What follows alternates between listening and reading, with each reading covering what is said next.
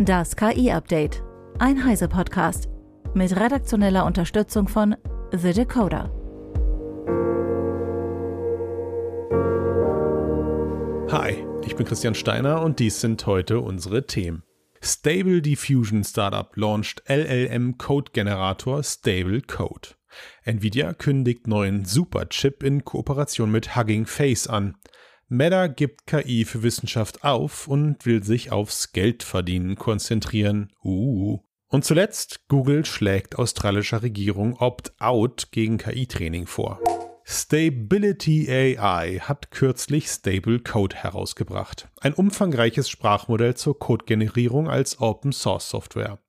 Stable Code beherrscht mehrere Programmiersprachen, beispielsweise Python, Go, Java, JavaScript, C, Markdown und C++. Neben dem Standardmodell gibt es von Stable Code auch eine Variante, die knapp 16.000 Token verarbeiten kann.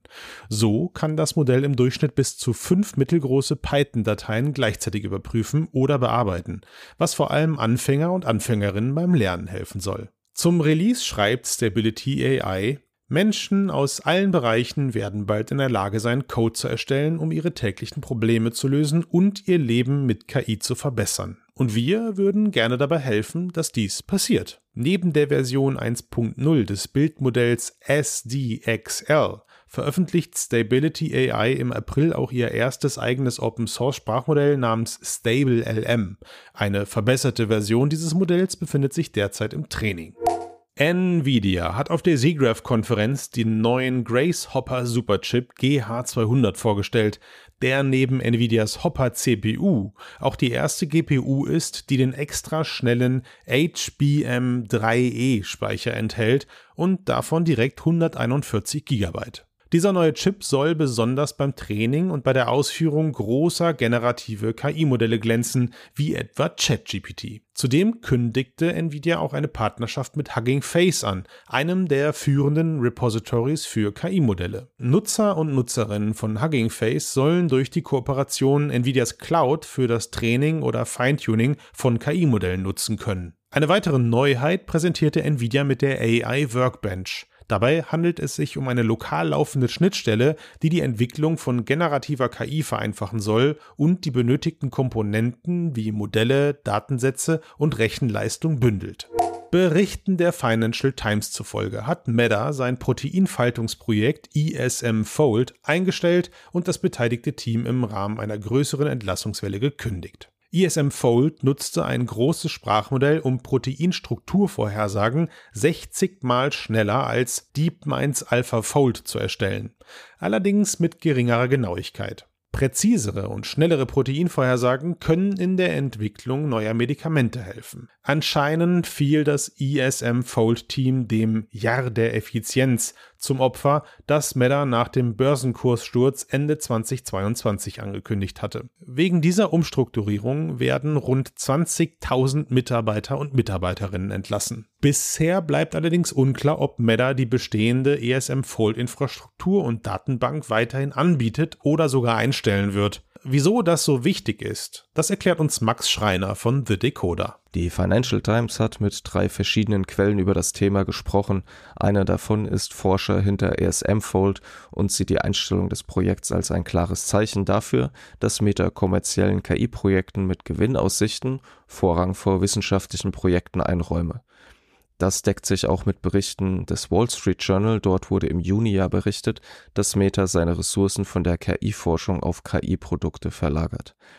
Das erste dieser KI-Produkte könnten wir im September bereits sehen. Da soll Meta ein neues Chatbot-Angebot für die eigenen Social-Media-Dienste wie Instagram starten. Die KI-Forschung für die Medizin geht natürlich auch ohne Meta weiter. DeepMind und Alphabet haben bereits 2021 mit Isomorphic Labs ein neues Unternehmen in diesem Bereich gegründet und in Deutschland forscht unter anderem BioNTech an KI für Medizin. Vielen Dank, Max, für deine Einschätzung.